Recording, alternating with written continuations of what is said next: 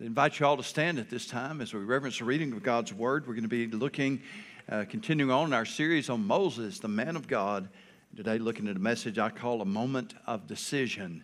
A moment of decision. Exodus chapter 2 and verse 11. Now it came to pass in those days when Moses was grown that he went out to his brethren and looked at their burdens. And he saw an Egyptian beating a Hebrew, one of his brethren. So we looked this way and that way, and when he saw no one, he killed the Egyptian and hid him in the sand. And when he went out the second day, behold, two Hebrew men were fighting. And he said to the one who did the wrong, Why are you striking your companion? And then he said, Who made you a prince and a judge over us? Do you intend to kill me as you killed the Egyptians? So Moses feared and said, Surely this thing is known. May God bless the reading of His word today as my prayer. You may be seated. A moment, a moment of decision. As we look through this extraordinary story, we're going to be considering that first person in Scripture to carry the title man of God. Others were called a man of God after him, but this was the first. And today we're looking at this momentous decision that Moses made. We'll remind you of the story of Moses' birth, how he was drawn out of the water and given Mo- uh, the name of Moses, which means out of the water. Uh, he was given to Pharaoh's daughter, raised by her after his mother nursed him for a while. Verse 10 of Exodus chapter 2 the child grew, and she brought him to Pharaoh's daughter, and he became her son. So she called his name Moses, saying, Because I drew him out of the water. We saw Moses then as an infant, uh, lying in an ark, helpless and crying, floating in the Nile River. Uh, then this passage in verse 10 uh, brings him to us as a child. Uh, we're, not, we're not told how old he was. Uh, the Hebrew word could mean anything from a child to a boy or even a youth. Many commentaries have suggested that Moses would have been between seven and 10 years old. Others say that he was at best between three and five years old but the scriptures simply don't say for certain. And so all of that is simply conjecture. Acts chapter 7 records a sermon that Stephen preached when he was called before the high court of the Jews, the Sanhedrin. And he said this about Moses in Acts chapter 7 and verse 20. At the time Moses was born and was well pleasing to God, and he was brought up in his father's house for three months. But when he was set out, Pharaoh's daughter took him away and brought him up as her own son.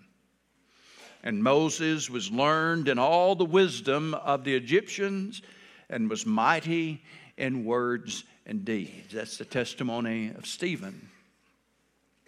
We add in this passage then from the writer of the book of Hebrews and the famous passage we call the roll call of the faith in Hebrews chapter 11. And Moses, of course, made the list. By faith, Moses, verse 23, when he was born, was hidden three months by his parents because they saw he was a beautiful child and they were not afraid of the king's command. By faith, Moses, when he became of age, refused to be called the son of Pharaoh's daughter, choosing rather to suffer affliction with the people of God than to enjoy the passing pleasures of sin esteeming the reproach of Christ greater riches than the treasures in Egypt, for he looked to the reward. Now, we're going to consider all of these passages this morning because all of them are telling us portions of the story about this moment of decision, this time when Moses made a choice. In fact, the writer of the book of Hebrews draws that particular, draws attention, uh, attention, particular attention to that. That Moses made a choice. choosing to suffer affliction with the people of God rather than enjoying the passing pleasures of sin. Moses made a choice, a decision. We're not unfamiliar with such moments. There's a historical reference I thought of, very famous. Uh, when in 49 BC, the Roman general Julius led his army across the Rubicon River in violation of the order, standing order of the Senate, Senate, the laws of the land, knowing that when he led his army across the Rubicon, strictly forbidden by Roman law, no general was to bring a standing army into Roman territory. And it was said that when he crossed uh, the Rubicon River, he said, The die is cast the die is cast. Now, he didn't say it in English, of course. He said it in Latin, but uh, he said, Brother Rich, why didn't you say it in Latin? I don't speak Latin. Neither do y'all.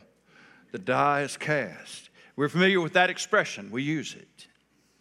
Means a decision's been made, a choice has been made, and whatever's going to happen is going to play out, can't be turned back. I think of the work of the American poet Robert Frost. I loved his poem, Mending Fences, but have long admired his work, The Road Not Taken. In this insightful poem, there's a verse that says, Two roads diverged in a wood, and I, I, I took the road less traveled by. And that has made all the difference. We may can look back at a relationship choice, a breakup, maybe a business, an educational decision. We may be able to look back and see what an important choice that was, maybe something that stands out in our mind. Other times, we may just look back at the cumulative series of events, knowing that to change any one of these things, no matter what it was, no matter how joyful it was or how painful it was, to change any part of that would be to change the whole thing. Our life today is a product of the choices that we've made, for good or for bad. This is what we would call, in Moses' experience, a, a faithful decision, perhaps. But as a believer in Christ, I don't, I don't believe much in fate. I believe in faith. There's a big difference. Moses made a decision of faith. Interestingly, even though this is an autobiographical story, Moses really didn't tell us that much about how he came to be a believer or how he came to make this decision of faith. tells us that he did it. Like Abraham before him, Moses, who also, by the way, wrote the book of Genesis, said he didn't tell us a lot about how Abraham came to be a believer. Um, we know that God appeared to him, that God told him to get out of Ur and go to a land that he would show him. We, we know what he did. We know that the Bible tells us that Abraham believed God and it was counted unto him for righteousness. That great truth of, of justification by faith that's brought up again in Romans chapter 4. I'd love to be able to have the time to preach all that to you today. I just don't. I'll just tell you, like Abraham before him, the Bible gives us almost no information about how this all happened. Um, the only thing that we have is what's before us. I had hoped to be able to follow a narrative in this message where Moses was with his Hebrew mother until he was an adolescent. I, I liked that story. I, I looked real hard to find it in Scripture, I just couldn't find it there. There are plenty of secular references to it. A lot of preachers and writers write it that way, and preachers preach it that way. But I just, I couldn't find it in Scripture. The Bible just doesn't say it.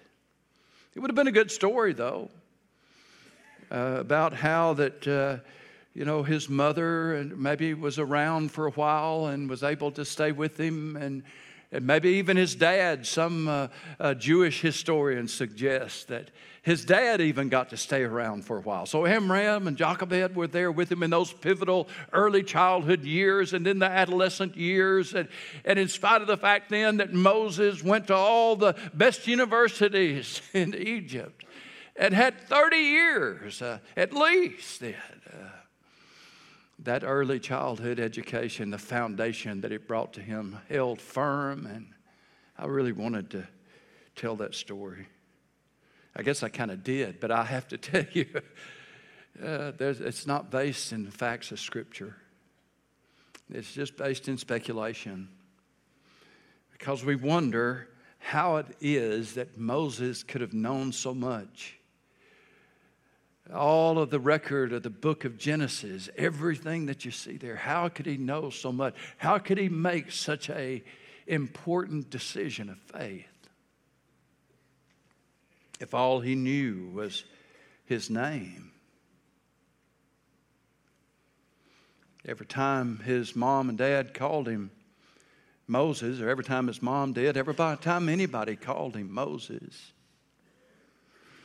he was reminded of the fact that his mother drew him out of the water. So he had to know that story. We'll find out that, that he knew, we, we know he knew Aaron. Uh, because God is going to bring Aaron up to him uh, about around this very time and tell him that Aaron was going to join him. And in fact, we'll see in a few weeks that Aaron did, in fact, join him at the Mount of God at Mount Sinai. We know that he went there. And that was before he appeared to Pharaoh, before all those things played out and, and how they met and, and, and met joyfully. So we know he, he knew who his brother was. We know he knew who his sister was, who his mother was, who his dad was. He, he knew his name. He knew that story. How did he learn all the rest of it? I'm perfectly comfortable saying God taught him. After all, Moses and God had a lot of good conversations. Amen. I mean, they had a lot of FaceTime. God talked to Moses, remember, we saw a couple of weeks ago. And I, I, know, you know, I'm kidding a little bit when I say they had FaceTime. You know, God told him, No man can see my face and live. And yet, Moses got closer to God than anybody since Adam.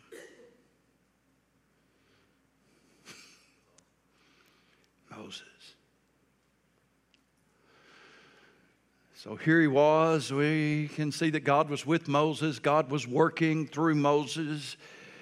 Moses followed God by faith, like Abraham did, like Isaac did, like Jacob did, like Joseph did, like his parents did. Moses followed God by faith. And so this morning, we're going to spend some time considering this faith decision and what the Bible tells us about it as we combine what we're told with Ex- in Exodus with these other two passages and, and just take a, a kind of quick look at what we're told about what Moses refused by faith and what Moses received by faith. Very simple outline what Moses refused by faith and what Moses received by faith. And of course, we begin with what he refused. Verse 23 of Acts chapter 7 When he was 40 years old, it came into his heart to visit his brethren, the children of Israel. Seeing one of them suffer wrong, he defended and avenged him who was oppressed and struck down the Egyptian. Hebrews 11 24, by faith, Moses, when he became of age, refused to be called the son of Pharaoh's daughter, choosing rather to suffer affliction with the people of God than to enjoy the passing pleasures of sin, esteeming the reproach of Christ greater riches than the treasures in Egypt, for he looked to the reward. By faith, he forsook Egypt, not fearing the wrath of the king, for he endured as seeing him who is invisible. I read those passages to you again to help you to remember so that we might notice again all the things that the Bible says Moses refused by faith. Involved in this faith decision was what Moses refused. He refused, first of all, what I'll call the measures of the Egyptians. He refused to be called the son of Pharaoh's daughter. You see, all of us have some measure that we use of success, how we determine what is right or what's wrong, what's good or what's bad, uh, how we're doing in life, whether we're doing well or not so well, whether we're successful or not successful. We'll use something to measure what is good, what is great, what is preferable, and what is to be avoided, what we'll give our lives to, what we want. What would give our lives for? What we want. There is a measure that we all use. The world has their measure, of course. God has a different standard of success. Amen. And wrapped up in that simple phrase, Moses refused to be called the son of Pharaoh's daughter. This draws attention to how that all of those things that the Egyptians would have thought, and perhaps even we would look at and say, were just glorious things, powerful things, prestigious things. And yet Moses rejected them all. Now, we know that because uh, what uh, Stephen says in Acts chapter 7 that Moses was a brilliant man, that he was educated in all the knowledge of the Egyptians. He was brilliant. He had to have been. Uh, he learned both Egyptian hieroglyphics and Hebrew. Those are two really tough things to learn. I've never tried Egyptian hieroglyphics just looks like scratchings to me. Moses learned them. How did he learn Hebrew? I don't know. I don't know, but he did. I've always wondered if maybe Moses wasn't left handed. Because Hebrew was written from right to left. Doesn't that sound like a perfect language? Yeah, for a lefty. Yeah. So that's more speculation. I just wonder. How did he learn Hebrew? He was incredibly intelligent, multilingual, no doubt. Moses was learned in all of the wisdom of the Egyptians, and we're still trying to figure out all the things that those people knew.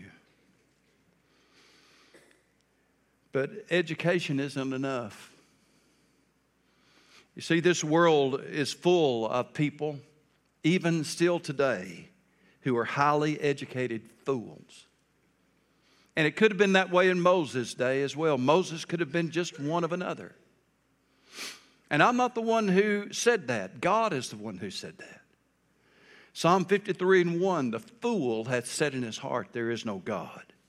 Corrupt are they and have done abominable iniquity. There is none that doeth good.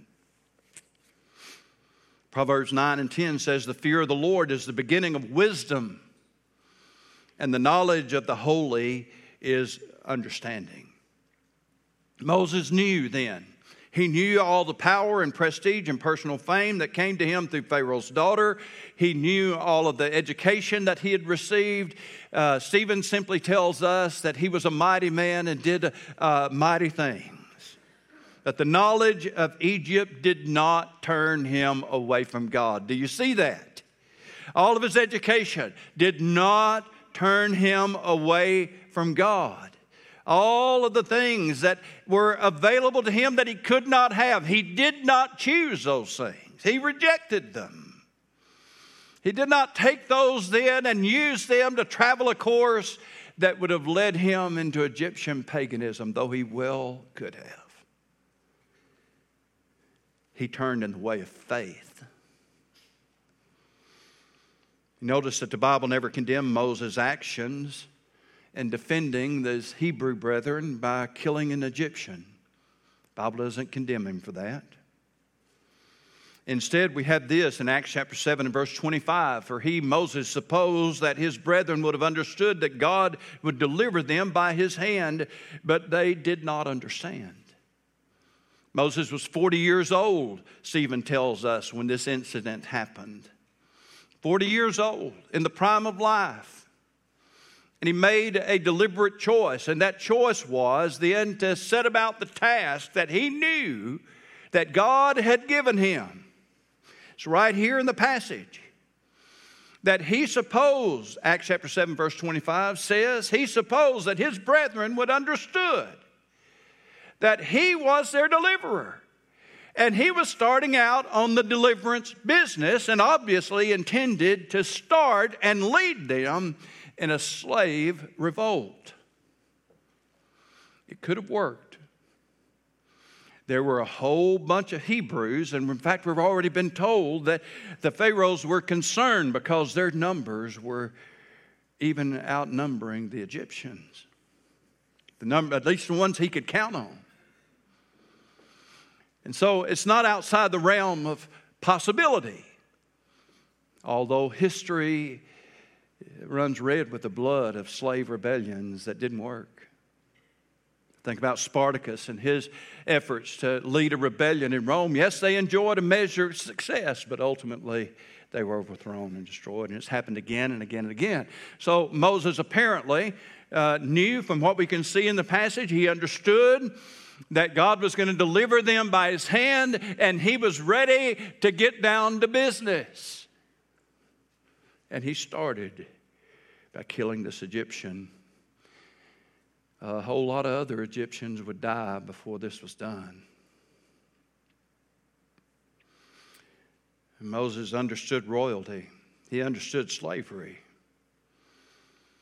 But we see in this passage then that Moses understood that his life was under the hand of God, that God's hand was on him. He knew that, that God had a plan for him, he understood it. Though he could have stayed in the royal family of Pharaoh, let's all remind ourselves that we're still trying to figure out exactly who that Pharaoh was and what his name was. So, if Moses would have stayed identified with the family of that Pharaoh, he might have died in ambiguity and been gone. But we know the name of Moses today. And so, when he rejected the measures of Egypt, the measures that they would use to, uh, to define success, and he made that faith decision then to follow what he knew God wanted him to do. I'd have to say, it turned out pretty well. It always does. It always does. And I'll just pause for a moment and say, wouldn't it be greater to say of our life that we pleased God than it would that we achieved worldly success or fame? He refused the measure of the Egyptians. The next thing the text tells us is that he, he refused the pleasures of the Egyptians. Verse 25 of Hebrews 11 choosing rather to suffer affliction with the people of God than to enjoy the passing pleasures of sin. We won't dwell long here this morning, other than to say that as a member of the royal family, Moses could have spent his life in sinful indulgences, the passing pleasures of sin. We mentioned Joseph last week and talked about how that God used Joseph to, to deliver his people from that famine and the terrible famine that ensued. And what an example Joseph was of maintaining his integrity and his purity against all the temptations that came to him as a successful uh, member of the family of Egypt. Such a high profile person, even when he was in Potiphar's household, and how Potiphar's wife uh, tried to force him. Joseph refused. I can't sin against God. This passage, Hebrews chapter 11, tells us that Moses made that same decision like his ancestor Joseph had done. Moses turned away from the pleasures of Egypt, though he could have had them. Many a life has been ruined, ruined by making the other choice. Only God knows how many a hit of meth, a puff of weed, some other drug for a moment of high, a drink of alcohol for a moment of comfort or relaxation, a moment of sexual pleasure passing so fleetingly, but years of regret. Sometimes a life permanently changed, maybe an addiction to be lived with, or most often to be died with. It, Many, many people make that other choice. But Moses made a faith decision. All of us have to make those same decisions. You're not going to outgrow them. There's few days that don't bring up opportunity for us in one way or another. Maybe in ways we recognize, maybe in ways that we don't, where we make a faith choice to turn away from the pleasures of sin that are but for a moment so that we might please God. What a choice Moses made. He refused the measure of the Egyptians, he refused the pleasures of the Egyptians. And you know the next one. He refused the treasures of the Egyptians. Right there in the passage, esteeming the reproach of Christ greater riches than the treasures in Egypt. You know, we still marvel at the treasures, uh, treasures of Egypt. Uh, you can't look at one of the displays of things and, and not marvel at all of the incredible wealth that they buried in the sand with their dead. Gold, incredible amounts. Craftsmanship, incredible amounts. We consider then by this all the opulence that Moses looked at, the incredible wealth. But as his face made him reject the measure and the pleasure of Egypt, so his faith led him to reject the treasures of Egypt. Uh, Moses knew what he had in his hand. But he chose, the Bible says, to endure the reproach of Christ. And he considered them then to be of greater riches than the wealth of Egypt. Let's just think about that for a moment. The reproach of Christ is when we are put down, laughed at, mocked, ridiculed, or in some other way persecuted because we are a believer in Jesus Christ. And I don't know how you react to when somebody's putting you down or somebody's making fun of you, but I have a tendency to poke my lip out a little bit. Y'all ever do that? Get the poor, poor, pitiful riches going. Oh, I can get a good case of those going. Oh. But you know, Moses knew that even the reproach of Jesus Christ is greater than all the wealth of Egypt. Even when we have to suffer, we've still got Jesus. No wonder Simon Peter said that the trying of your faith being of much more precious than of gold that perishes. Wow. He refused the treasures of Egypt. Jesus said it best, of course. No man can serve two masters. We'll either use money to serve God or we'll try to use God to serve money. There are plenty of examples of both sides of that in today's world. But Moses refused. He refused the measure of Egypt, the pleasure of Egypt, the treasure of the Egyptians. There's one more. Uh, Moses refused the pressure of the Egyptians. By faith, he forsook Egypt, not fearing the wrath of the king, for he endured as seeing him who is invisible.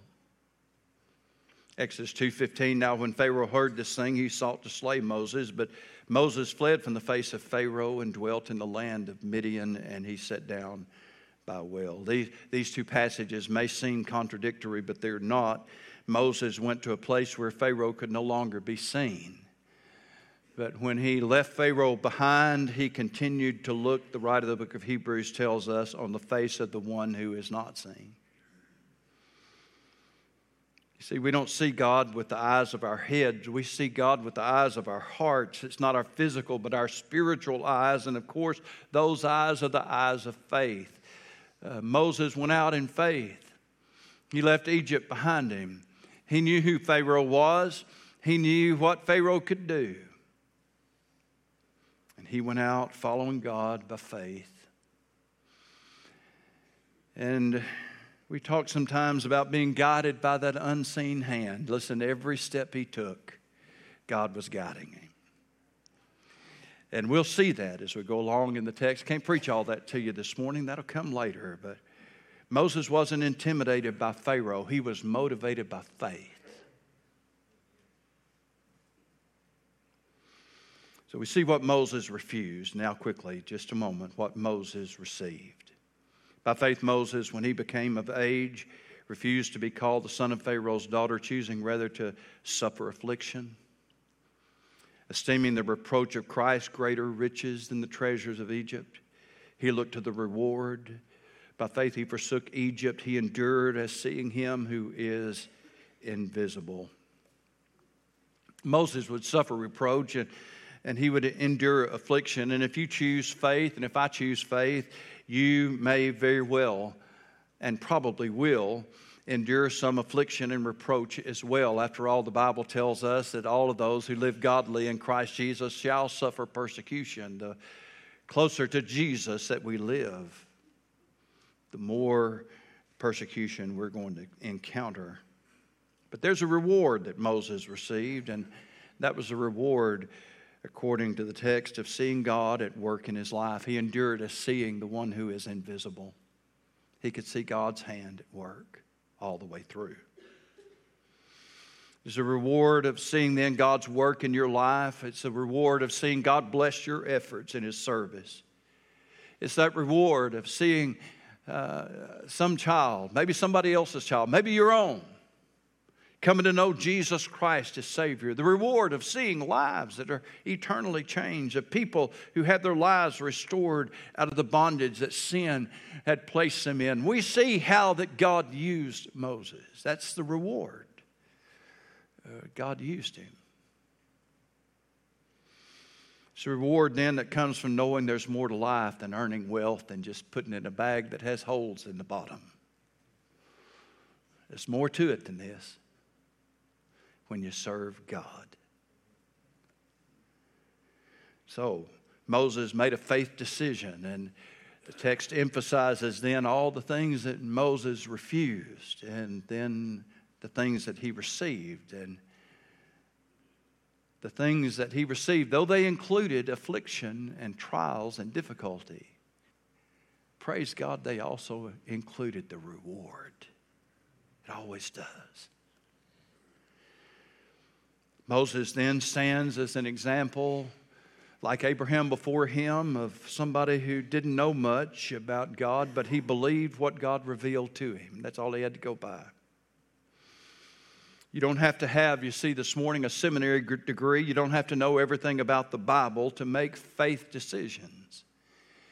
You just have to know God and trust Him and rely on Him and His leadership. The writer of Hebrews, who gave us so much about Moses' story, also told us that without faith it is impossible to please God. He also told us that faith is the substance of things hoped for and the evidence of things not seen. He reminds us that by faith the elders obtained a good report. And though they didn't have all the facts that they wanted, they had what they needed faith. Because we walk by faith and not by sight.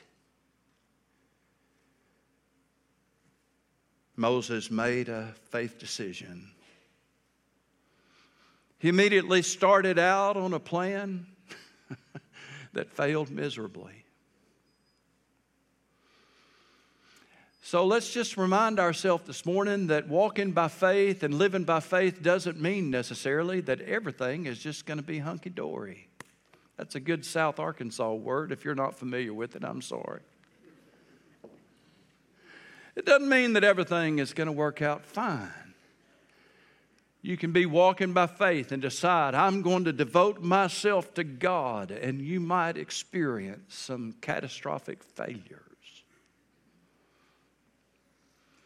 But I can promise you that the time will come when, like Moses, you'll look back on that and say, Thank God that he closed that door it would have took me a long time to deliver Egypt, killing one Egyptian at a time. God had another plan. God had another plan. And had Moses been able to lead that all with all the what we would call conventional means? Who do you think would have got all the credit for that? But God works so that that plan didn't work. No, that's not, it's not the time, it's not the place, it's not the way. But according to what the writer of the book of Hebrews says, and what Stephen told us so long ago in Acts chapter 7. Uh, Moses kept right on believing God. When you approach that story of Moses in that way, then some of these stories that we've looked at over the years kind of begin to take on a different shape to us. Moses, a brilliant man, an educated man, a man with a plan that failed. Next week, we get to pick up the narrative. Another 40 years is going to pass between now and next Sunday. I hope y'all will come back to see it. But this morning, I hope we can all spend a little bit of time just thinking about how valuable it is to make a faith decision. Some of you young people right now are considering important decisions. They're going to have a big impact on your life, where you're going to go to school, what you're going to major in. You're making decisions all the time about what you'll do and not do. The pleasures of sin are ever before you, just like they were ever before Moses so long ago. You're making choices. But there's really just one choice to make because you see, the Bible says, whatsoever is not of faith is sin. And so we make that one choice. I'm going to follow God by faith. And then everything else falls in behind that one.